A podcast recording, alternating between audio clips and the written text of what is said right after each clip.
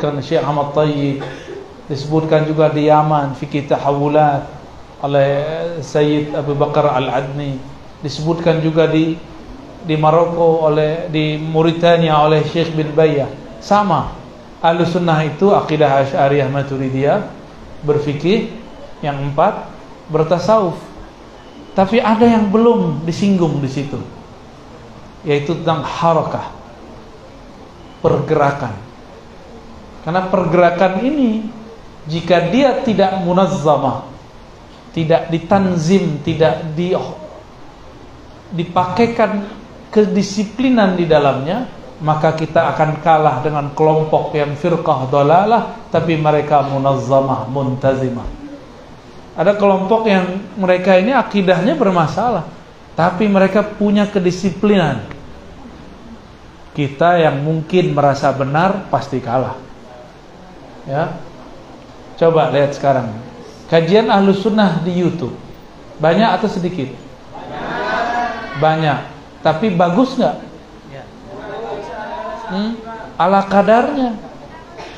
Ya handphone lah ya. Kalau mereka enggak mereka pakai pakai kamera yang bagus. Nah, Khairat udah punya kamera belum? Semoga dapat bantuan dana segera ya orang kampus kita sudah tahu kalau nggak ada bantuan bengong. Dimaklumi. Ini perlu. Ini zaman sudah zaman 5.0 maksudnya apa? Sekarang orang ngaji di Amerika bisa dilihat di Pemekasan. Masalahnya orang Pemekasan gak mau dilihat sama orang Amerika saking zuhudnya. Bener kalau mereka ngaji di Jakarta, ngaji di Hadramaut, ngaji di Mekah, ngaji di Inggris, kita nonton, masa kita nggak ditonton mereka? Kan satu.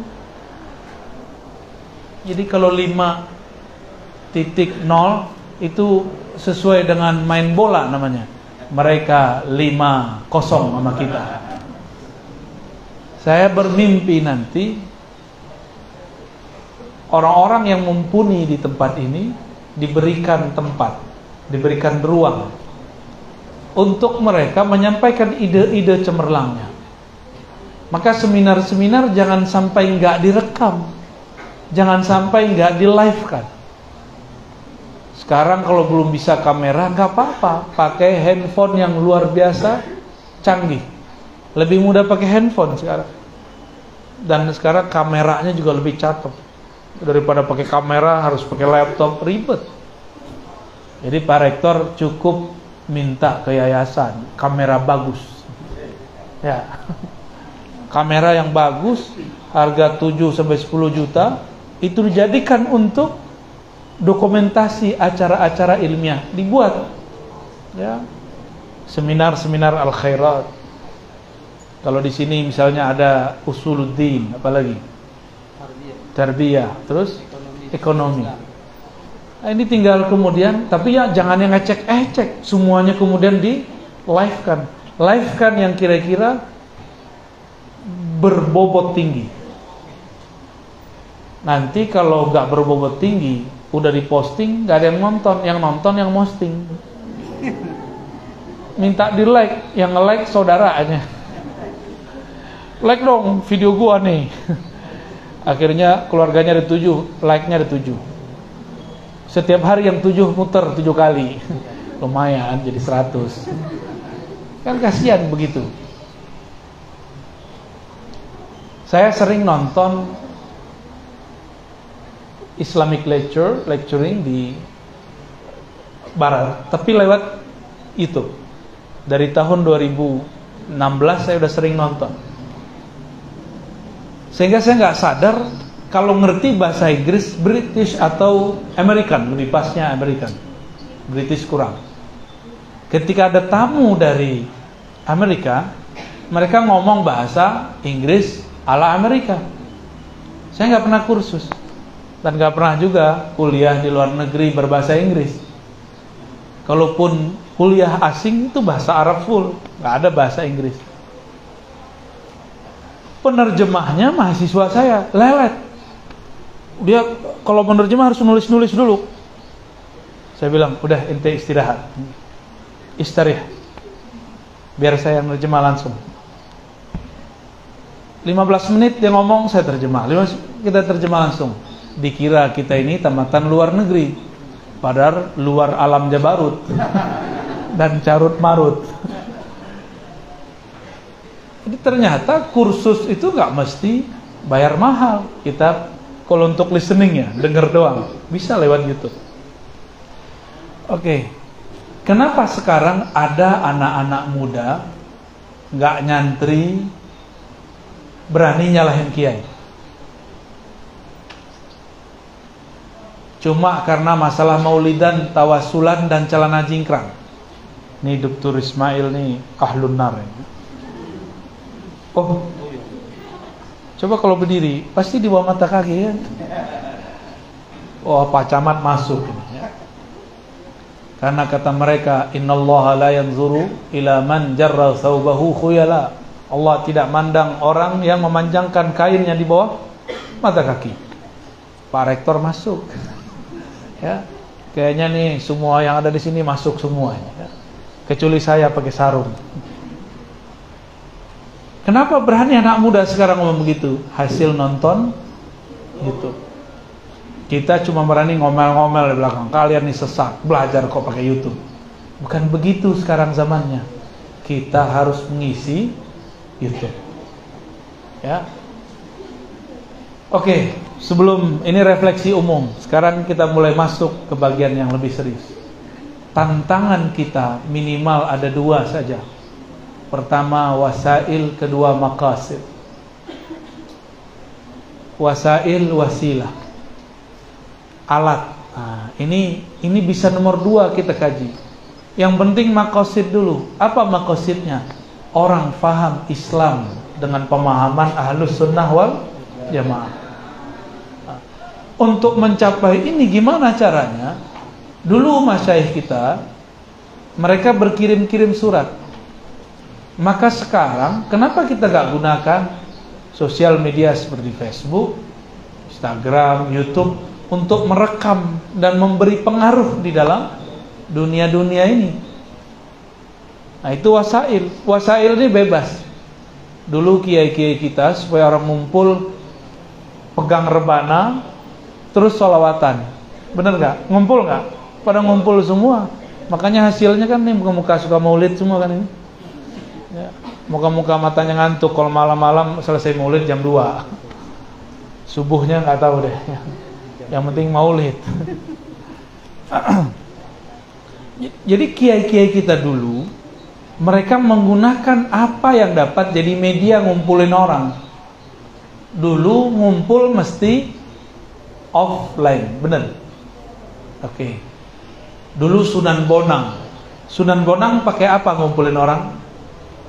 Alat musik namanya. Ya.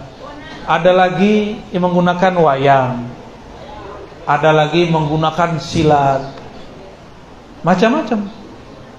Dulu pesantren-pesantren ada silatnya. Karena di luar pesantren ada orang kebatinan sakti-sakti. Maka kiai-kiai mengumpulkan cara. Apa cara supaya orang mau ngumpul kita nggak usah memikirkan saya harus beli kamera. Nggak. Ya. Yang ada aja. Nggak usah mikirin kalau begini. Merekam merekam sendiri. Kan ada orang yang merekam sendiri. Posting sendiri. Tonton. Jangan. Mulailah dari ngaji biasa. Ngaji biasa. Coba saya mau tanya Al Habib Omar itu bisa ngerekam ngerekam gitu nggak Enggak, beliau cuma ngajar, ngajar, ngajar. Lama-lama orang datang, datang, datang, datang. Di antara yang datang ini punya inisiatif. Habibna, lau sajjalna, ya ini muhadratak. Kata beliau, ya, silakan, silakan. Akhirnya lama-lama dari Facebook, sekarang menjadi TV, namanya Earth Nabawi, udah jadi TV. Itu TV sudah buat daurah online Udah online, Habib Umar sudah mengizinkan kajian online. Berarti beliau ini orang lama, otaknya otak baru. Kita ini hidup di zaman baru, otak masih tradisional. Kalau mau jadi santri harus datang sini. Iya, kalau jadi santri. Tapi kalau mau ngaji kan nggak mesti datang. Bisa lewat alat-alat itu. Coba saksikan Al Habib Omar. Apakah beliau pernah mengkritisi kelompok yang yang mengatakan kita ahli bid'ah dengan kata-kata kasar pernah nggak? Ya ada. Mungkin saya lebih kasar daripada Habib Omar. Tapi Al Habib Omar karena sudah masuk ke dunia sosial media, maka yang komentar di kolom komentarnya bukan hanya orang alim tapi juga orang jahil. Banyak nggak antum baca orang ngata-ngatain Habib Umar di YouTube? Banyak. Itu kalau dia tahu makom Habib Umar, ya sujud 70 kali kali ya. Itu gawat itu orang. Tapi Habib Omar memperhatikan nggak, menghiraukan nggak orang caci maki beliau? Ah, maka kalau antum nih mau masuk ke dunia gaib namanya YouTube, mesti telimanya tebal, matanya tebel, nggak boleh sensitif, mukanya harus muka tembok, muka tembok. Dicaci maki orang cuek aja. Tapi bukan dablek bukan. Bukan bukan orang bodoh bukan. Ini orang masuk ke ayat Quran la yakhafuna lawmata la karena saya sering menyampaikan ria itu ada dua. Pertama ria pengen dipuji banyak pengikut. Yang kedua ria takut dicaci ditinggal pengikut itu ria jadi saya ditanya sama kawan saya, Ustaz, kamu kenapa belajar ngajarin hikam? Ntar nggak takut ditinggal sama salafi, dicaci maki salafi. Gitu ngomongnya. Ntar wahabi menyesatkan kamu loh. Loh saya nggak ngajar hikam juga dengan sesat. Mending jalan sekalian. Dan perlu kamu tahu Kiai, saya ngajar bukan untuk dapat ridho salafi. Kita ngomong begitu. Kita ini ceramah ngajar bukan untuk membuat ridho umat. Kita pengen membuat ridho Allah Subhanahu wa taala. Kalau ridho umat beda pembisik udah beda hasil. Kiai-kiai tengkar karena si pembisik kurang ajar. Sama rektor maka prodi tengkar karena mahasiswa tuh yang ngadu-ngadu tuh. Coba aja ntar lihat. Kita kan orang kampus, ngertilah ya. Pembimbing dengan kaprodi dia adu-adu. Lah masa doktor, masa magister dia adu sama mahasiswa. Jadi mahasiswa aja ya. Nah, ini tantangannya. Maka seorang yang ingin mempertahankan akidah al-sunnah lawannya bukan wahabi dirinya sendiri jadi tahadiyat al-uzma bukanlah wahabiyah atau salafiyah. Al-ula nafsu. Yang pertama dirinya sendiri. Dia pengen terkenal. Pengen dapat follower. Pengen monetes. Ada sekarang monetes loh ya. Jadi youtuber tuh bisa kaya. Kecuali saya. Nge-youtube yang dapat yang punya channel youtube nggak setoran itu hmm? kita nggak ada masalah karena rezeki tidak akan tertukar sebagaimana jodoh ya walaupun udah sering mojok jalan berdua naik motor namanya jodoh belum tentu dia jangan seneng-seneng dulu ada yang aham-aham itu orang di waktu pesantrennya tertahan sekarang kayaknya bebas ya jadi tantangan pertamanya bukan salafi wahabi, yang pertama diri dia sendiri. Apakah dia sibuk dengan wasail atau sibuk dengan makasid? Kalau sibuk dengan wasail, sibuk beri ngurusin channel, sibuk ngurusin handphone, sibuk buat akun. Itu kesibukannya. Padahal tugas dia al makasid Adapun wasail Allah akan kirim orang intan surullah ya surkum. Kamu bantu Allah, gimana caranya? Sebarkan ajaran Allah. Nanti orang Allah akan kirim orang-orang untuk khidmah kepada dia. Itu orang khidmah bukan untuk dia, untuk Allah juga. Intan surullah yang surkum. Kalau kamu berkorban untuk Allah, Allah korban untuk kamu. Nah, sekarang kebanyakan buat studio bagus-bagus, handphonenya bagus-bagus, kamera bagus-bagus, tapi orangnya nggak dibaguskan. Jadi jangan terbalik. Kita ngaji di pesantren tidak diizinkan ngajar kecuali sudah dapat apa? Ijazah dari guru, benar nggak? Kalau di pesantren dapat ijazah, seharusnya di YouTube ada ijazahnya juga. Cuma kan nggak ada. Ijazah di YouTube adalah ijazah netizen. Maha benar netizen dengan segala komentarnya. Itu netizen tuh. Yang lain bengong. Maksudnya apa sih? Punya akun juga. Punya akun ya. Jadi tantangan pertamanya siapa? Diri. Sibuk dengan wasail atau makas. Nah, maka saya antarkan di depan ada wasilah, ada maksud. Baru yang kedua, di dalam maqasid itu ada turunannya namanya mafahim, pemahaman-pemahaman. Yang ngajar lewat online, ini jangan malu-maluin. Baca kitab kok salah, sekali dua kali nggak apa-apa, tapi kalau salahnya berkali-kali, hmm? apalagi salah mentasrif ya nggak? Ada kan yang salah mentasrif dulu? Cuma orang awam nggak mau tahu. Yang penting ustadz saya. Udah jelas salah mentasrif tetap dipanggil kiai. Santri aja belum lolos. Gimana? Santri mau naik kelas berapa kalau yang matan apa biasanya pakai jadwal tasrif? Atau matan bina? Atau mantan bini? Matan bina ya? Matan bina jadwal tasrif ada juga yang apa yang dimansub ila al Imam Abi Hanifah ya? Saya dulu pakai tasrif itu. Dan nggak boleh masuk kelas berikut kalau nggak hafal ini semua. Lah ini jadi kiai tasrif aja belum ngerti. Kita udah hafal aja masih salah baca ya nggak gimana kalau nggak hafal tasrif jadi kalau kita nih mau masuk ke dunia begitu, ukur diri dulu pantas nggak? Memantasnya bukan dengan kata-kata netizen, tapi ijazah dari guru. Guru mengijazahkan, mengizinkan kita ngajar, berarti itu sudah ada legitimasi. Apa kata guru? Nah, kamu ngajar di sana. Itu ijazah. Itu ijazah tadris dan itu termahal, lebih bagus daripada ajaz tuka kobil tu.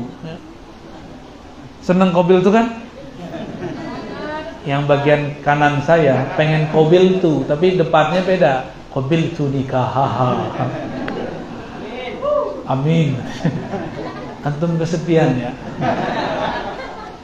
baik jadi yang jadi problem nih mafahim mafahim ini juga ada dua ilmu alat ilmu maksud lagi-lagi masa ilmu alat minimal jurumiyah khatam lah ya kalau nggak mau hafal alfiah, ujurumiyah. Imam Syafi'i hafal alfiah nggak? Hmm? Eh, hey, santri-santri kan tuh santri kan? Imam Syafi'i hafal alfiah. Yang nulis alfiah belum lahir. Gimana? Mau ngapalin apa beliau? Berarti untuk menjadi mujtahid nggak mesti hafal alfiah, gitu maksud saya. Yang penting menguasai uslubul lughah nahunya, sorofnya, balaghahnya dengan oke. Okay. Kalau tidak oke, okay, kita bicarakan yang kita sanggup. Di kampus ilmu itu yang tadi di, di pesantren semuanya rata, di kampus kita ada tafsir. Kalau saya dulu S1-nya akidah wa falsafah, tapi bacaannya Al-Burhan fi ulumil Quran. Al-Itqan fi ulumil Quran, ya, At-Tahbir fi ulumil Quran. Itu bacaan saya dulu nggak hanya mana ul koton ya harus naik naik ke kitab Al-Itqan. Jadi standar nih kalau IAT-nya bener udah khatam minimal seperempat daripada kitab Al-Itqan ya. Semoga nanti begitu. Amin. Zaman sekarang orang udah bosen di Jakarta orang udah bosen pakai slide. Di Pamekasan masih pakai slide ngajar. Pakai kitab Pak sekarang. Orang pakai tablet, tablet nih, colokin, buka PDF di situ. Kitab PDF-nya diobrak-abrik. Begitu sekarang orang belajar. PDF-nya sediakan lima, ganti, bandingkan, bandingkan, bandingkan, bandingkan. Karena untuk S1 minimal muqaranatul kutub. Perbandingan isi kitab. Kalau dulu waktu nyantri satu kitab, satu semester, kita nggak mungkin baca minal awal ilal akhir, minal bidayah ilal nihayah. Kita yang mungkin baca di rumah, di kampus bukan lagi baca, tapi menjelaskan hasil bacaan. Dari 2012 saya sudah ngajar begitu. Muqaranatul kutub, bawa dua atau tiga kitab sekali masuk. Tapi ada kitab panduan utama. Yang kita nggak keluar dari materi itu kitab. Dua tiganya itu ganti-ganti terus. Nah, misalnya kita bagi PDF-nya kepada mahasiswa. Kan sekarang kitab ini mudah. Ambil di internet, download, tinggal bagi. Ngomong, kamu download ini ya, ini ambil. Besok kita mau bedah halaman sekian. Begitu sekarang modelnya. Nanti mahasiswa, masya Allah, tamat dari Al Khairat sama dengan tamat di London. Insya Allah. London, London apa nih? London lockdown. Baik. Jadi ilmu alat ini penting. Cuma yang paling penting ilmu maksud memahami teks. Maka di situ ada keahlian-keahlian. Wala taqafu ma laysa laka ilm. Jangan komentar kalau nggak ngerti. Kalau kita takhususnya ilmu akidah, kita ngomong ilmu akidah. Kita takhususnya ilmu fikih, bicara ilmu fikih. Bukan berarti kita nggak paham akidah, tapi takhusus awalnya saya yakin namanya nyantri pasti belajar banyak ilmu seperti Imam Syuuti. Tapi kan ada kajian tertentu kita nggak perlu mikir untuk membahasnya. Benar nggak? Saya punya kawan kalau dia bahas akidah kepalanya kayak mau pecah. Firqah Mu'tazilah, Qadariyah, Al-Quran makhluk, oh, macam-macam. Pusing deh. Tapi kalau sudah bahas bahsul masail, Kawat fikih yang 200 mukhtalaf dia apal. Di luar kepala, apalnya di luar. Lumayan. Diajak ngomong ilmu tasawuf, pusing kayak muntah-muntah. Oh, ngakuan-ngakuan. Ulul itihad apa itu ya? Ibn Arabi Ghazal apa itu? Pusing-pusing. Saya mau beragama santai aja. Makanya nggak pernah jadi spesial karena mau hidupnya santai, ngajinya santai. Imam Ghazali itu orang serius, baru santai. Antum belum apa-apa udah santai duluan. Akhirnya nggak jadi apa-apa. Imam Abu Hamid Ghazali itu orang paling serius sejagat di zamannya. Tapi ketemu Abu Ali Al-Farmadi langsung jadi santuy. Setelah berguru. Ya. Jangan santai duluan, kaum rebahan ya. Senang rebahan kan? Rebahan sambil nonton rebahan sambil melihat wajah dia. Jadi Pak Camat aja masih dicurigai ya. Maaf Pak Camat ya, jangan diusir ntar saya dari pengawasan. Tapi ini penting ya. Jangan bicara hal-hal yang enggak kita kuasai. Di luar sana, nah ini baru kita keluar. Tadi masalah diri, sekarang masalah di luar kita. Tantangan kita di luar tidak hanya Wahabi. Ada namanya Syiah. Kan ke, di sini apa di Sampang ya? Yang yang terjadi cekcok itu, bener. Itu beneran Syiah. Beneran Syiah. Oke, berarti bukan hoax ya. Itu baru dua, ada Syiah, ada Wahabi. Dan yang paling lucu apa? Syiah itu menganggap Wahabi sesat. Wahabi menganggap Syiah musyrik. Kita jadi penonton atau ikut? Ternyata Wahabi menuduh Syiah itu bukan hanya Syiah yang disampang. Kiai-kiai yang suka maulidan, ziarahan, tawasulan itu dituduh Syiah.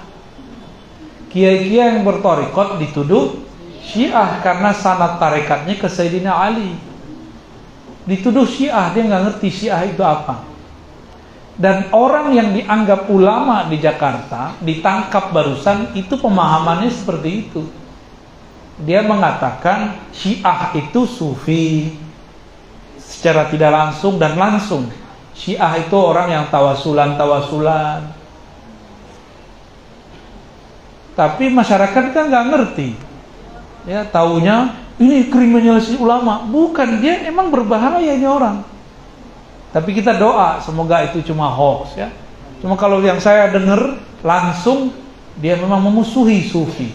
Dan dia mengatakan sufi itu syiah. Dan mereka dulu punya selebaran agama syiah isinya sufi. Berarti dia nggak ngerti apa syiah apa su sufi maulidan nah ini kelompoknya ini mereka juga lagi tengkar nih. Bahkan Wahabi mengatakan asyiah dinun walaysa minal Islam. Syiah itu agama sendiri bukan Islam. Kalau sufi orang maulidan dituduh syiah berarti sama dengan Wahabi mengkafirkan, memurtadkan ulama-ulama sufi. Ini tantangan di luar kita. Itu baru dua tuh, belum lagi liberal, belum lagi plural, Ya, masih banyak, belum lagi kepercayaan, kebatinan, banyak tantangan kita di luar. Tapi yang dikabarkan dimuat dibuatkan Rasulullah Sallallahu Alaihi Wasallam yang berbahaya itu kelompok yang mengagamakan politik. Kelompok itu disebut khawarij. Saya malam tadi bahas itu juga berapi-api ya. Ini nanti Nah, perpecahannya balik lagi ke dalam sesama akidah Asy'ari, sesama Syafi'i berkunut, sesama baca Rotibul Haddad, Rotibul Attas, sesama tawasulan Maulidan, sesama bertasawuf, tetapi beda politik. Akhirnya jontok-jontokan. Itu kalau musuh kita lihat gimana? Tepuk tangan. Antum mau mereka tepuk tangan? Nah, maka mahasiswa-mahasiswa ini jadi agen perubahan di masa nanti supaya tidak menambah parahnya hal ini. Bagaimana caranya? Kita harus paham bahwa politik itu sunnahnya adalah tafarruq wal ikhtilaf. At-tafarruq wal ikhtilaf. Itu sunnatullah untuk politik. Maka jangan pernah bermimpi sok jadi pahlawan menjadi hero akan menyatukan kiai. Nggak usah. Nggak usah. Itu namanya sok pinter. Kiai aja debat masa ente bisa menyatukannya? Yang bisa menyatukan kiai kiainya kiai. Tapi kiainya para kiai sudah wafat. Sahabat itu ketika Rasulullah hidup nyatu nggak Rasulullah wafat pecah muhajirin ansor Muhajirin Ansor pecah, diredam oleh Bakar, diredam oleh Umar, tapi Umar ada musuh tersembunyi dibunuh. Sayyidina Umar sebelum wafat dia ciptakan sistem ahlul halli wal aqdi. Buat tim kayak MPR, DPR, perwakilan. Terpilihlah Sayyidina Utsman. Utsman pun dikepung 40 hari 40 malam, terbunuh beliau. Lalu terpilihlah Sayyidina Ali. Sayyidina Ali dituduh ikut bunuh Sayyidina Utsman. Begitulah terus kalau politik. Antum bisa bayangkan istri Rasulullah, Rasulullah meninggal di haribaannya. Itu Rasulullah meninggal di pahanya Sayyidatuna Aisyah. Perang dengan Sayyidina Ali, mantu Rasulullah. Anaknya meninggal di paha Sayyidina Ali. Siapa Fatimah? Az-Zahra. Itu perang loh. Berarti ini ibu mertua tiri kan gitu. yang ini mantu tiri. Perang kok. Gak bisa disatukan itu. Sayyidina Ali sendiri yang kemudian mengalah. Setelah terjadi perang tambah parah, maka Sayyidina Ali cepat naik kudanya dikawal beberapa orang lalu mengatakan, "Wahai Ummul Mukminin Aisyah, hendaklah engkau pulang. Udahlah, kita sudah dihasut sama orang, sudah ribuan orang mati. Mau diteruskan, mau juga aku mati, engkau mati." Kira-kira begitu bahasa kasarnya. Baru Sayyidatuna Aisyah kemudian ngalah. Sayyidina Ali juga kemudian ngalah. Mereka sama-sama ngalah. Tapi di akar rumput ramai sekali. Selevel Sayyidina Ali nggak sanggup membendung perpecahan itu, terus antum membendung. Saya masih dengar lagu-lagu lama, kiai-kiai mau menyatukan kiai. Ya salam, nggak usah. Cukup islah antara kiai. Maka kajian-kajian saya saya niatkan untuk mengambil langkah islah. Maksudnya gimana? Islah itu bukan menyatukan, tapi mempersamakan visi dan misi selama masih bisa. Maka selama masih bisa diadem-ademin, kita ademin. Nggak bisa ya sudah, nggak kita paksa juga. Dan malangnya jadi orang yang mengislah. Kita nggak jadi A, nggak jadi B nggak disedangi kelompok A, nggak disedangi kelompok B. Siap nggak tuh? Siap nggak antum dibully dah? Itu. Jadi tantangannya kembali ke kita. Sama akidah, sama mazhab, sama tasawuf, sama zuriat Syekh Fulan, sama-sama nyantri di Syekh Fulan, tapi karena politik agama dipolitisasi inilah perpecahan yang tidak akan ada selesai-selesainya. Ya. Ini kampus kalau berpolitik rame, tapi kalau kampus ini di pesantren kan jadi adem. Ini tahadus benikmah, walaupun ada gerak-gerik begitu di kampus saya, tapi kampus saya itu seakan-akan di pesantren. Institut Ilmu Al-Quran itu, sampingnya UIN, jadi UIN 2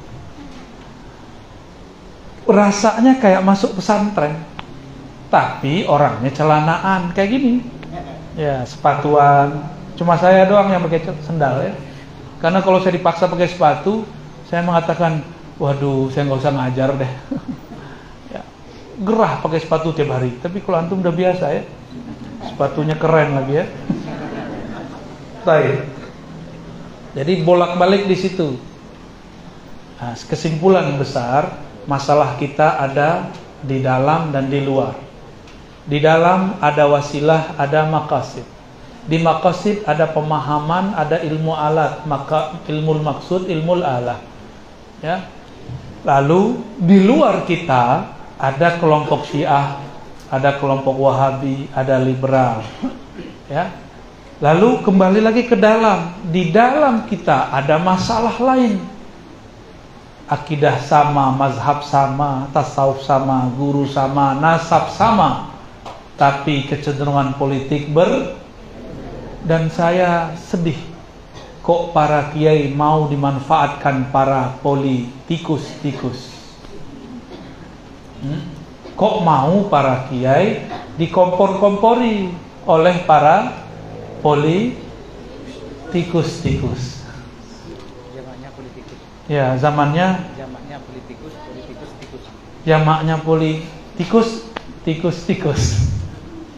Politik itu bulatnya masih ada runcingnya. Kita mesti berpolitik, tapi nggak usah semua. Jadi kalau bisa di satu pesantren itu cukup satu dua orang. Dan nggak usah pengasuhnya kalau bisa.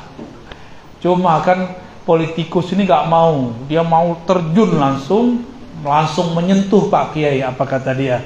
Pak Kiai kalau nggak Pak Kiai siapa lagi? Itu kalam dari zaman Nabi Adam sampai sekarang.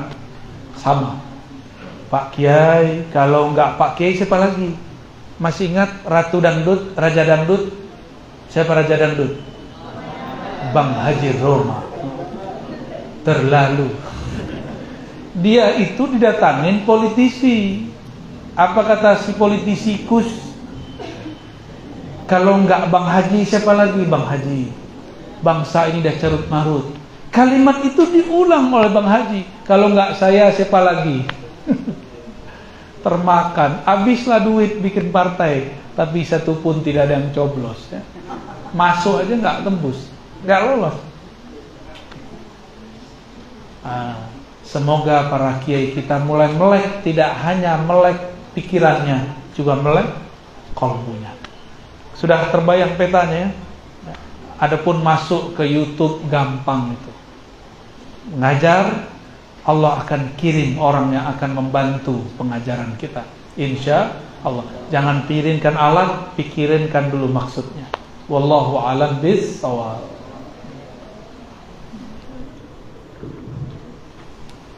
Alhamdulillah pencerahan telah kita dapatkan dari beliau sesuai dengan tema seminar kita pada hari ini kita telah menemukan atau beliau telah menguraikan benar kusut tantangan aswaja di era saat ini di mana bahwa tantangan internal adalah diri kita sendiri kemudian mafahim kita sehingga kemudian kita menjadi lemah.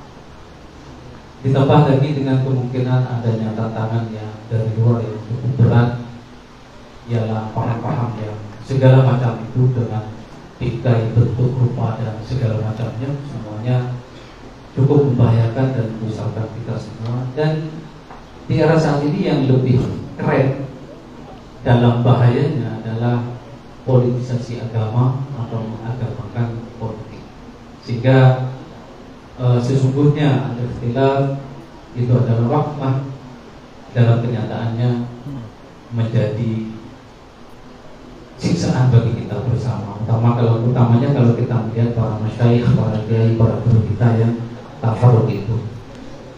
Beberapa hal konsep telah disampaikan oleh beliau dan tentunya kita butuh untuk mendalami lebih lanjut dalam konsep-konsep uh, yang disampaikan. Maka berikutnya kita buka sesi dialog.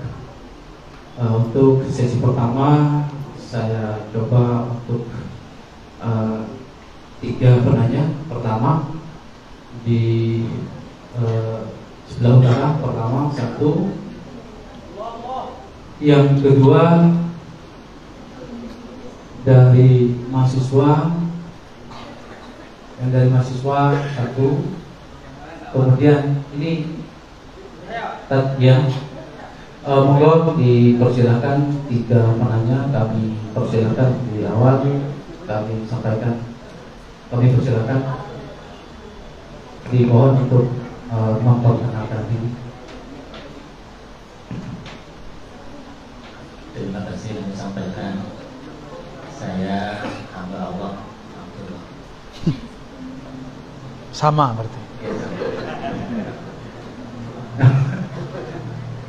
Abdullah. Ya Abdullah. Ya Allah. Bismillahirrahmanirrahim. Saya lebih tertarik dari seminar ini justru bukan tantangannya tapi lebih pada bagaimana strategi menghadapi tantangan kalau tantangan kita bisa mungkin bisa banyak dibaca dalam beberapa referensi cuman sekarang strategi menghadapi tantangan itu apa saja yang perlu kita eh, apa kita apa tidak apa kita siapkan terutama dalam konteks eh, kampus dan mahasiswa jadi lebih mungkin, mungkin kalau dalam bahasa Arab adifa an hmm. ahli sunnah wal jamaah lebih pada bagaimana diva kita terhadap ahli sunnah wal jamaah yang memang sudah dirawat dengan bagus di Indonesia tapi sekarang diajak-ajak oleh beberapa kelompok yang memang kita mungkin uh, harus menghadapi mereka dengan semua piranti keilmuan yang bisa uh, mengkata uh, ada mungkin tiga pertanyaan yang akan disampaikan. Satu aja. Wahid bas. Ya. Wahid bos. Uh, uh, mohon pengertiannya mungkin satu penanya satu pertanyaan untuk memberikan kesempatan kepada yang lain. Saya rasa, tapi mungkin ya, artinya jawabannya itu mungkin apa, apa ya, mungkin apa jawabannya singkat nanti. Ada kan sudah saya sebutkan mulai tadi saya nyatat jadi dihargai lah. Bismillahirrahmanirrahim pertama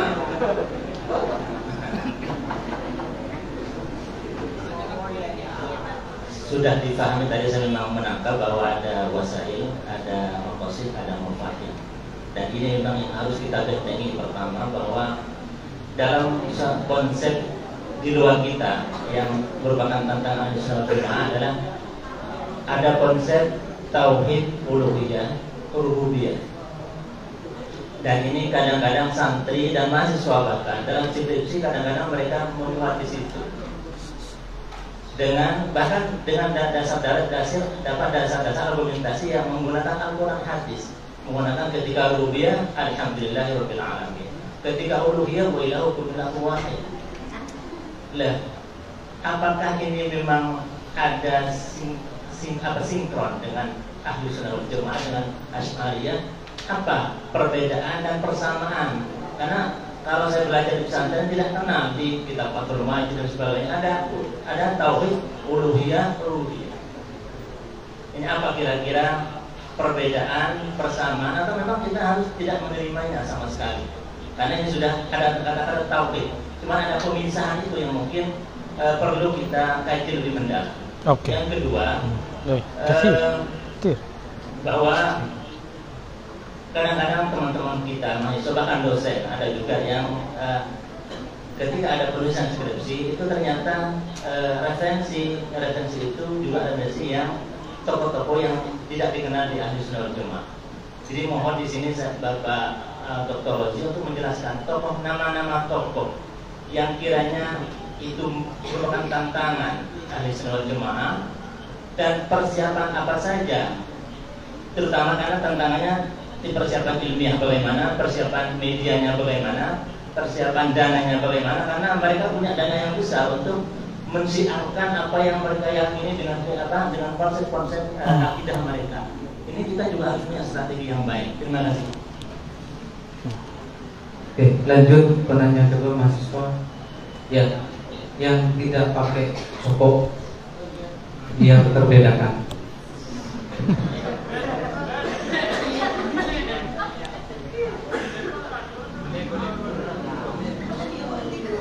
Assalamualaikum warahmatullahi wabarakatuh. Saya Ahmad Ubaidillah Ibni Putrawan dari Prodi PAI ingin menanyakan ya, ya. Kita sebagai seorang santri kan biasanya sabina wakona pada guru kita, kepada kiai kita.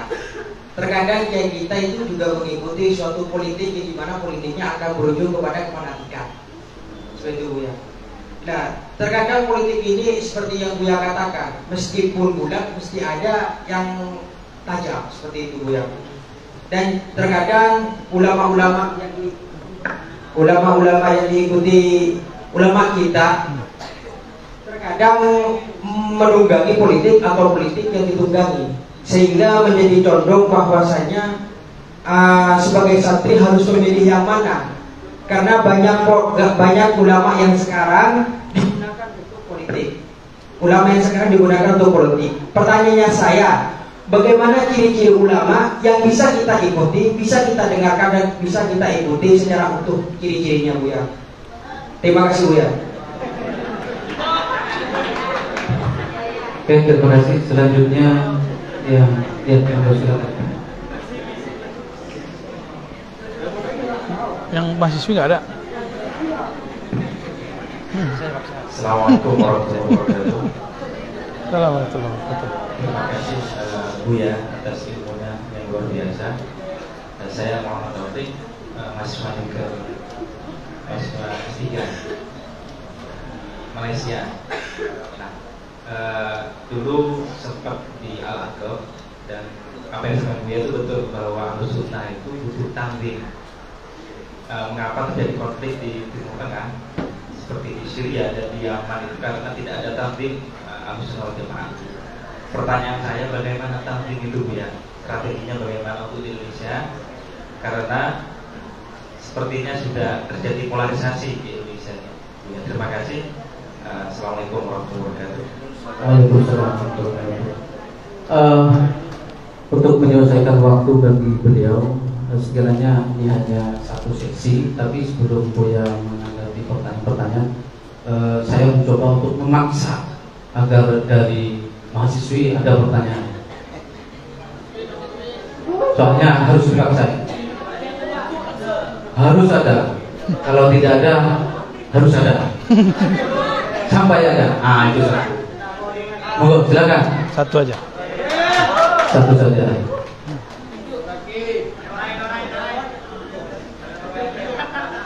Assalamualaikum warahmatullahi wabarakatuh. Pertanyaannya gini dia. Kan di sini temanya tantangan Ahlussunnah wal Jamaah. Yang disampaikan Buya tadi katanya tantangannya itu dari diri kita sendiri. Kalau misalnya kita itu ragu apakah kita ini benar Ahlussunnah wal Jamaah, itu bagaimana? Oke. Sekian dari saya. Wassalamualaikum warahmatullahi wabarakatuh. Ya, Panji. Eh, ada empat pertanyaan. Mungkin eh, beliau sudah menangkap seluruh sisi pertanyaan itu. Monggo dipersilakan. Hamba Allah. Saya juga hamba Allah, Pak ya. Strateginya gimana? Kan gitu. Yang sabar hamba Allah. Kita juga sedang memetakan strategi karena kita habis diporak-pondandakan.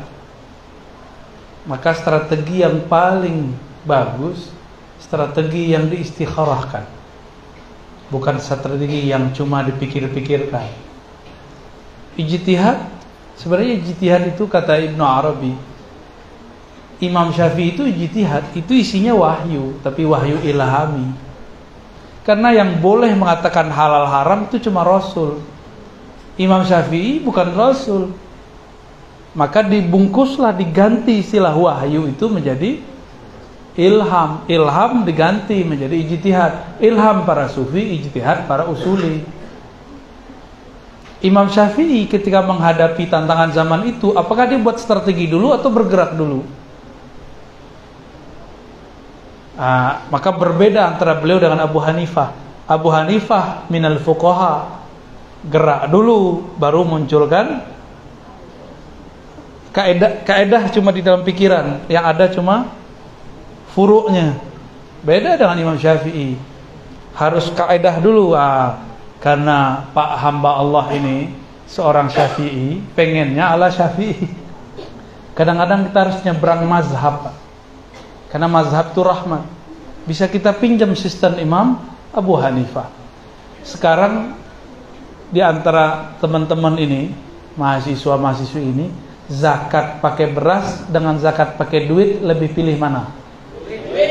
Tuh. Apakah mereka menentang Allah dan Rasulnya? Kalau di fikih nggak diterima loh. Di fikih Syafi'i. Ya.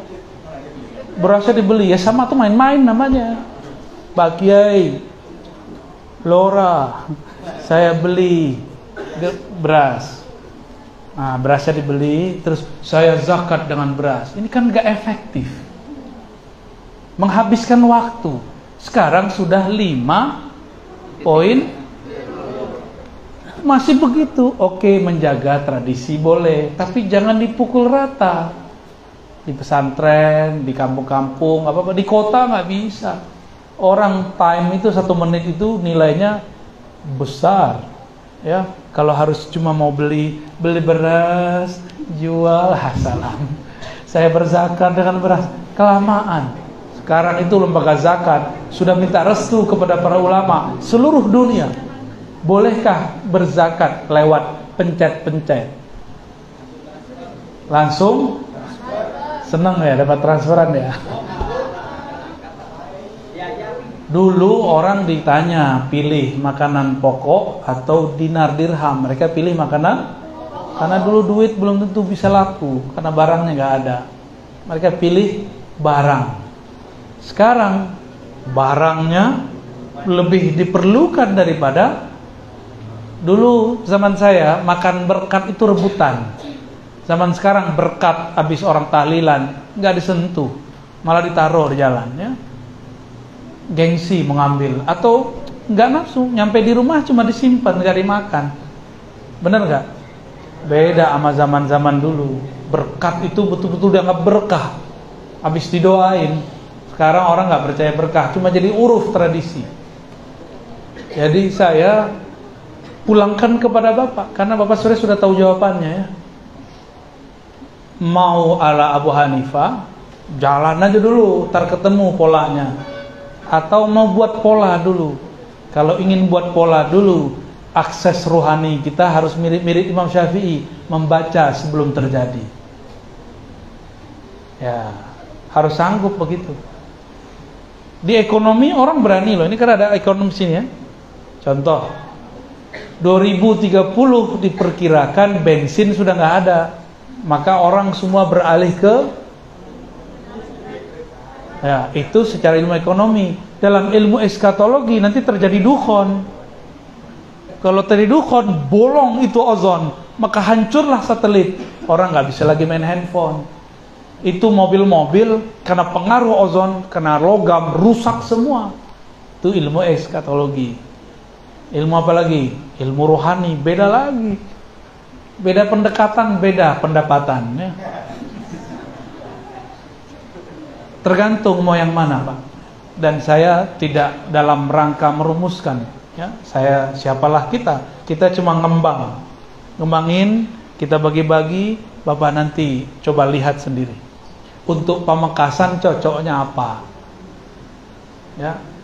Di mana-mana kelompok yang jadi muskilah lil muslimin Wahabiyah. Itu diakui oleh Syekh Ahmad Karim, siapa namanya? Itu doktor di di Al Azhar. Dia menemukan semua mazhab dapat saya pertemukan kecuali satu mazhab. Mazhab la mazhabiyah. Yaitu kelompok Wahabiyah. Itu udah masuk belum ke Pamekasan? Kayaknya nggak laku ya tapi nggak masuk di dunia nyata, masuk lewat handphone. Ini kabar buruk. Aparatur negara kita seperti polisi, TNI pun kesusupan, kan nggak bisa diatur. Anggotanya itu nonton apa bisa diatur nggak? Mau tidur nyetel apa, bangun tidur nyetel apa nggak bisa diatur. Jadi aparatur negara kita sudah mulai kesusupan itu dan saya menemukan di lapangan mereka ada yang tidak senang sama kita. Malah kemudian ingin mempermalukan kita. Di kampung saya sendiri. Di kampung saya sendiri terjadi itu. Oh, jadi udah merasuk ke mana-mana ini. Pemekasan insya Allah kiainya masih banyak ya. Semoga aman, tapi jangan merasa aman. Ini bisa berubah cepat. Cara merubahnya nggak perlu pakai maulid anti maulid, pakai politik selesai. Karena untuk menghancurkan aswaja kultural tidak dengan menghancurkan kultur, masukkan virus baru, kecenderungan politik. Maka cara strateginya ajarkan dewasakan umat bahwa politik bukanlah agama. Ini kampanye saya dari kemarin-kemarin dari tahun-tahun sebelumnya. Agama mencakup politik, tapi politik jangan diagamakan. Beda politik bukan beda agama. Kita beda mazhab nih. Nih saya buka aja. Saya mazhab syafi'i. Tapi bagi saya sentuh dengan istri tidak membatalkan bagi saya. Tapi saya tidak memfatwakan untuk orang lain. Itu udah beda loh syafi'i kita. Dalam syafi'iyah saya doa kunut itu tidak tidak mesti dibaca setiap subuh boleh dia nggak dibaca tuh beda kan mantum dulu ya setelah saya belajar ke Syekh Taufik, beliau mengatakan kalau ketinggalan kunut dianjurkan sujud sahwi, ya sesuai yang di kitab. Tapi kembali lagi, itu kan tidak bagian dari rukun gitu. Syafi'inya sudah macam-macam. Terus antum tadi mengatakan kalau zakat fitrah lebih senang pakai fu masih Syafi'i tuh? Udah nggak Syafi'i dan itu rukun loh ya zakat. Kalau nyentuh istri, suami istri itu nggak masuk bagian daripada hal-hal yang urgen. Yang urgen ini zakat. Rukun keberapa ini? Dan kita merubah paradigma. Dulu tidak laku ini fatwa, tapi sekarang fatwa itu laku di mana-mana. Diterima semua mazhab. Maka fatwa Abu Hanifah sudah menjadi fatwa mazhab Syafi'i. Iya. Orang sudah mulai apa namanya? minjem-minjem metodologis namanya. Ah, Ustadz ini menghancurkan mazhab kita nih. Bukan begitu. Imam Syafi'i dulu bermazhab apa? Maliki. Benar nggak? Terus beliau belajar kepada Muhammad bin Hasan Syaibani, Hanafiyah. Banyak kok mazhab yang Syafi'i. Kalau benar kita di manhajnya Syafi'i, kita akan belajar banyak manhaj. Nggak takut dengan mazhab orang lain. Setelah itu beliau belajar mazhab Ja'fariyah. Banyak yang dipelajari oleh Imam Syafi'i. Nyampe di Mesir beliau ketemu mazhab Laithi. Imam Laith bin Sa'ad. Kawan Imam Malik. Inilah mazhab final Imam Syafi'i dipengaruhi oleh Imam Lais. Nggak ketemu, cuma ketemu muridnya. Disebut mazhab al-wasati. Mazhab yang menggabungkan antara ahlu ra'i, ahlu hadis. Jadi itu Laisi. Jadi Imam Syafi'i udah gabung berapa mazhab tuh? Saya mau tanya, mendapatkan hadis di zaman kita dengan zaman Imam Syafi'i lebih mudah sekarang apa dulu? Kenapa kita nggak bisa jadi mujtahid? Takut ya antum ya, takut kualat ya, itu kan? Pak Rektor aja udah mulai geleng-geleng nih. Padahal semangat itu harus ada walaupun kita nggak sampai-sampai jadi mujtahid. Semangat aja dulu. Ah, pertanyaan nyambung dengan adinda mahasiswa tadi yang nggak pakai kopiah ya. Nah, itu kan bahasa Pak Dokter ini, Dokter Ismail. Gimana pertanyaan tadi? Kita punya kiai, kiainya berpolitik. Boleh nggak kita kritik? Jangankan kiai, imam aja boleh dikritik. Imam mazhab boleh dikritik. Jangankan imam mazhab, sahabat aja boleh dikritik. Makanya ada orang kritik Osman ketika beliau memberangus,kan mushaf selain mushaf yang beliau tulis. Itu ada yang kritik. Di kitab ada. Ibnu Mas'ud ngeritik Utsman, biasa. Cuma kan kita selalu ngomong siapa lo kita, ya. Ya kalau ngomong begitu terus ya, ya nggak bakal ada kemajuan. Islam kita stagnan terus di sini. Saya mau tanya lagi sama antum. Masalah kita sekarang udah tahu belum orang dulu? Imam Syafi'i, Abu Hanifah udah ngerti belum kalau nanti ada kampus begini? Dia asik-asik kuliah off, offline tahu-tahu jadi online. Gimana? Kalau zaman itu ittisol sanat, nyambung sanat mesti ketemu muka, bener nggak? Sekarang ketemu ketemu apa ini? Kan nggak jelas ini. Tapi sekarang sudah menjadi biasa, bener nggak? Awal-awal dulu kayaknya handphone ini mau kita patahin aja ya susah amat kok kita yang gaptek handphone yang disalahkan. Itu mohon maaf nih. Kalau imam-imam dulu hidup sekarang dia juga ngelihat ini apa ini? Ini apa nih? Terus Imam Syafi'i kalau nyebutin hadis pakai hadasana an fulan an fulan. Kita cukup buka syamilah no hadisnya. Kaget nanti para imam itu. Kayak orang nggak pernah ketemu gadget terus kasih gadget. Gaptek tapi kalau Imam Syafi'i hidup seperti kita zaman sekarang, maka beliau pun akan menerima ini. Bahkan mungkin fatwanya lebih canggih daripada fatwa para kiai. Kira-kira begitu, ya. Tapi kalau beliau dipinjam sebentar ke sini jadi norak. Cuma kalau beliau lahir di zaman sekarang akan buat mazhab baru. Saya yakin 100%. Saya mau tanya lagi, saya ulang. Imam Syafi'i, Abu Hanifah ngerti nggak persoalan kita hari ini?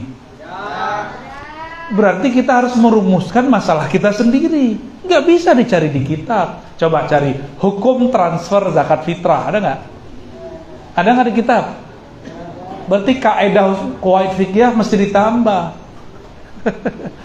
Saya ngajarin antum genit dikit ya. Ini salah satu strategi, Pak ya. Saya ngomong praktis aja. Bahwa di zaman ini persoalan lebih rumit dari zaman terdahulu maka jangan malu untuk masuk ke bab fatwa. Tapi karena kita ini nggak sanggup, kita bareng-bareng berfatwa. Ulama kita sudah buat misalnya Lajnatul Ifta, Komisi Fatwa. Itu kan karena kita nggak bisa fatwa sendiri, bareng-bareng. Sekarang kalau saya fatwa nih, saya sebagai seorang usuli misalnya, nanti orang ekonom bilang, Ustadz itu salah, kami nggak bermaksud begitu. Dulu dalam usul ada kaidah al-ismu huwal musamma. Ini satu mazhab. Nama itu itulah yang dinamakan. Kalau begitu sambal setan haram dong. Namanya setan. Hot dog. Apa arti hot dog? Haram dong. Hot sama dog. Atau kecuali antum memfatwakan halal makan guguk. Ya. Bakso. Bakso kalau di Cina pakai babi pakai kodok. Wow enak sekali. Coba bakso nyampe di Pamekasan pakai apa? Daging apa? Sapi. Terus? Ayam. Daging cicak juga namanya sama tapi barangnya berbeda. Berarti pakai mazhab kedua, al ismu ghairul musamma. Kata Imam Syafi'i, siapa yang ngomong al ismu wal musamma, oh ismu ghair musamma, fala taqbal fala tuqbal syahadatu. Tidak diterima syahadatnya. Kalau Imam Syafi'i ini tidak relevan untuk zaman ini karena beliau tidak bermaksud seperti yang kita maksud. Istilahnya sama, relevan untuk zaman itu. Kita sekarang harus merumuskan sendiri Berarti yang cocok al-ismu ghairul musamma. Padahal tadi kata Imam Syafi'i yang ngomong begini ahlul bid'ah. Dulu yang ngomong begitu kelompok Qadariyah yang tidak percaya takdir. Itu kelompok dulu yang ngomong begitu. Oke. Gimana? Jadi batal nggak mazhab antum? Atau tambah kuat? Tambah kuat seharusnya ambil yang lama, jaga, lalu kembangkan di zaman ini. Ya, ada istilahnya ya. Al-hifzu al-muhafazatu ala al-qadim aslah. Terus wal akhzu bil jadid. Ah itu penjelasannya barusan itu. Dulu yang ngomong begini Gus Dur dianggap sesat se-Indonesia. Tapi saya pikir-pikir ini orang di atas rata-rata cerdasnya. Dia memikirkan sebelum itu terjadi. Jadi otak dia itu sudah nyampe di zaman sebelum kita nyampe. Orang-orang begitu kalau nggak waliullah nggak mungkin, ya. Walaupun kata orang wali setan, kalau bagi saya waliullah, ya. Wallahu a'lam bishawab. Apalagi? Tadi yang perlu ditambahkan mengenai rububiyah dan uluhiyah. Iya, sama istilah istilah uluhiyah rububiyah ada di kitab. Cuma di Fathul Majid nggak ketemu ya. Kalau mau ketemu ada di kitab Sirajut Tolibin karya Ihsan Kiai Ihsan Jampes. Juga ada di Al-Fiqhul Akbar yang disyarah oleh Al-Imam Mulali Al-Qari. Kita lu sunnah semua. Cuma mereka tidak bermaksud seperti yang dimaksud oleh Ibnu Taimiyah. Ibnu Taimiyah mengatakan tauhid yang diterima tauhid uluhiyah. Rububiyah nggak diterima, nggak cukup. Rububiyah itu meyakini bahwa pencipta hanya Allah. Uluhiyah hanya menyembah Allah. Bagi Wahabi, tawasul itu menyembah. Kalau orang mengatakan la ilaha illallah tapi dia masih tawassul berarti dia belum uluhiyah. Versi siapa? Wahabi. Bagi kita itu satu paket. Maka saya tanya malam tadi ya di mana tuh nama tempatnya? Pamekasan Utara sih. Or bapak-bapak yang tawassul ini nyembah Rasul atau nyembah Allah? Semuanya sepakat nyembah? Nggak ada yang nyembah? Nggak ada yang nyembah yang ditawasulin, nggak ada. Kita tawasul karena cinta, bukan karena kita menyembah mereka. Jadi mereka punya definisi sendiri, Pak. Bagi dia, al-ismu huwa al-musamma. Jadi dia buat definisi sendiri, dia haram-haramkan sendiri. Saya ini bukan orang NU, Pak. Ini saya kasih tahu ya. Di NU ada satu jargon Islam Nusantara. Di kampung saya itu orang benci semua dengan NU plus dengan kecuali beberapa kelompok plus dengan jargon Islam Nusantara. Dalam sebuah ceramah di Pekanbaru dan di Sumatera Barat ya, Pekanbaru di Riau. Ada orang nanya, Ustaz, itu Islam Nusantara itu sesat. Kebetulan ada pengurus cabang wilayah NU di situ. Tunggu Pak penanya, kita konfirmasi dulu kepada orang NU. Maksud Islam Nusantara apa? Lalu dijawablah masih Pak Kiai ini. Islam Nusantara adalah akidah Ahlussunnah Asy'ariyah Maturidiyah bermazhab fikih dan bertasawuf. Saya tanya lagi, Bapak definisi Islam Nusantaranya apa? Islam Nusantara itu sholat pakai bahasa Pemekasan. Sholat pakai bahasa Madura, bahasa Jawa. Saya tanya lagi, itu definisi Bapak, Bapak dapat dari WA atau dari ADARTNU? Dari WA. Jadi wajar. Akhirnya buat-buat definisi sendiri, batal-batalkan sendiri. Unlike-unlike sendiri sama dengan Ustadz pengen terkenal, pengen viral, videoin diri sendiri, posting sendiri, tonton sendiri, komen sendiri. Masya Allah, tabarakallah. Sama dengan itu, ya. Paham maksud saya ya? Paham sekali apa dua kali? Jadi uluhiyah rububiyah ini beda kelompok, beda istilah. Saya juga punya istilah uluhiyah rububiyah. Uluhiyah itu Allah mengesahkan dirinya dengan ahadnya dalam zatnya sendiri. Berarti sendiri, kita nggak ada. Itu ahadiyah, uluhiyah. Ada yang kedua, rububiyah. Rububiyah itu Allah mengesahkan dirinya dengan menggerakkan lidah-lidah makhluknya, menggerakkan ruhani makhluknya hanya menyembah dirinya. Kalau nggak Allah gerakkan kita nggak bisa menyembah. Laulaka anta ma tadaina.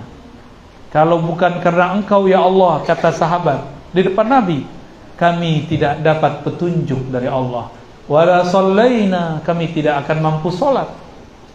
Jadi sholat itu itu makom rububiyah. Tapi ini bukan pembahasan akidah ahli kalam, ini akidah ahli tasawuf. Di akidah ahli tasawuf orang boleh buat istilah banyak-banyak, yang penting sudah merasakan. Kalau belum merasakan jangan buat-buat sendiri, ikut taklid aja ya. Jadi kita ini kalau sujud, ruku itu namanya makom rububiyah. Beda nggak dengan tadi salafi? Wahabi beda nggak?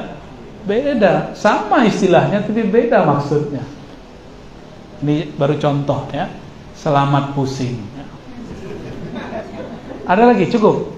Berikutnya bagaimana tamrin aswaja ini Tanzim aswaja. Pertama ridho kalau kita harus berbeda. Ini satu. Harus ridho. Jangan sok jadi heroik mau nyatu-nyatuin orang. Yang kedua, islah antar pergerakan dan golongan. Ini ngomong doang yang susah nih. Saya lagi menjalani itu dan saya diserang oleh kedua kelompok itu. Kita islah nih antara pencinta Habib A dan Habib B. Kita diserang balik. Tapi saya nggak ada urusan. Kita jalan terus. Kita hidup bukan karena mereka puji. Kita juga nggak akan mati kalau mereka caci. Ya. Aduh Allah Akbar ya. Yang tepuk tangan bingung mau Akbar, mau Akbar bingung sama tepuk tangan. Yang ketiga ini yang berat. Yang dapat menyelesaikan masalah akhir zaman itu cuma satu imam dan itu diakui oleh semua agama. Mau agama Buddha, Hindu, Kristen, Yahudi, apalagi Islam Mereka menyebutnya juru selamat, Mesiah. Kita menyebutnya Al-Mahdi. Kenapa Al-Mahdi bisa menyatukan? Karena dia pewaris mutlak zahiran wa batinan anin Nabi wasallam. Hanya pewaris mutlak yang dapat menyatukan umat. Sedangkan di luar itu kita ini kan nggak mutlak, cuma mewarisi baca kitab. Nabi nggak baca kitab yang begitu, Pak. Nabi bacaannya kitab alam Jabarut, kita alam carut marut. Makanya ketika kita baca kitab tambah carut marut umat tunggulah sabar. Lalu gimana? Persiapkan diri menjadi yang pantas mengikuti Imam Al-Mahdi. Imam Al-Mahdi itu kata Nabi nasabnya nasabku. Berarti jangan jauh-jauh dari zuriat Rasulullah masalahnya zuriat Rasulullah beda politik satu nol satu satu lagi nol dua ini sebenarnya sindiran Sindiran apa? Bahwa sunnatullah hatta zuriat Nabi pasti berbeda. Apalagi cuma zuriat Syekhana Khalil, zuriat di sini kalau apa? Syekh Abdul Hamid ya. Pasti, pasti beda. Padahal bau badannya sama, ya kan bau oroknya sama. Tapi pasti beda karena yang masuk di sini beda. Itu akan berbeda. Siap nggak dengan berbeda itu? Ya, Orang yang nggak siap berarti ridho, batal dia baca raditu billahi robba. Masih ingat Allah mengatakan, walau sya Allah la ja'alakum ummatan. Kalau Allah mau Allah jadikan kamu satu umat. Oleh karena itu, tanzimnya tadi udah tiga ya. Akidah Ash'ari. Tanzim akidah nih. Biar yakin gimana nih? Berguru bersanat nanti kamu yakin. Jangan cuma pakai YouTube atau ngaji lewat jalan jauh. Jangan. Harus bersanat pastikan sanat kita nyambung. Ya? Jadi yang pertama apa akidah ahlus sunnah wal jamaah.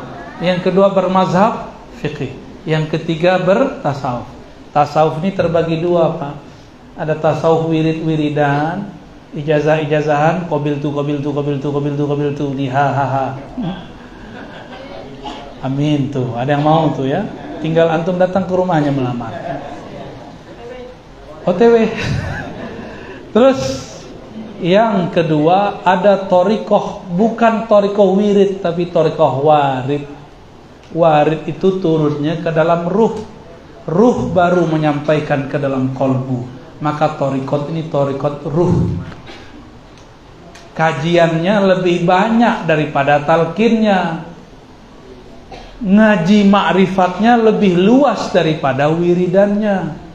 Ini pencirian di akhir zaman orangnya karena dia ahlur ruh maka dia ahlur rahmah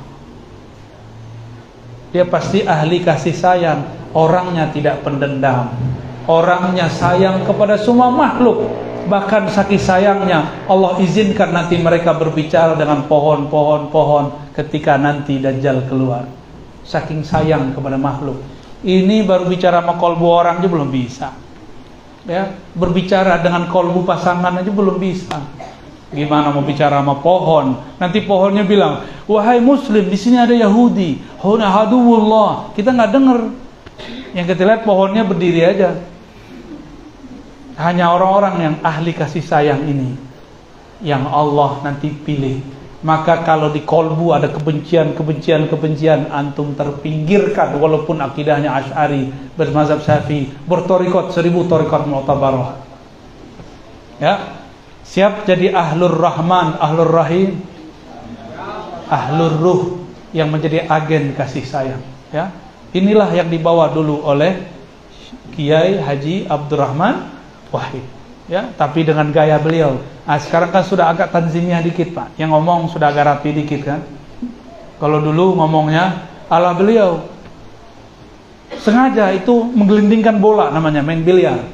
Tembak ini kenanya apa Itulah canggihnya mereka para wali-wali Allah. Barangkali sampai di situ dokter. Ya, udah jam 10, saya belum mandi wajib ini. Ya, baik.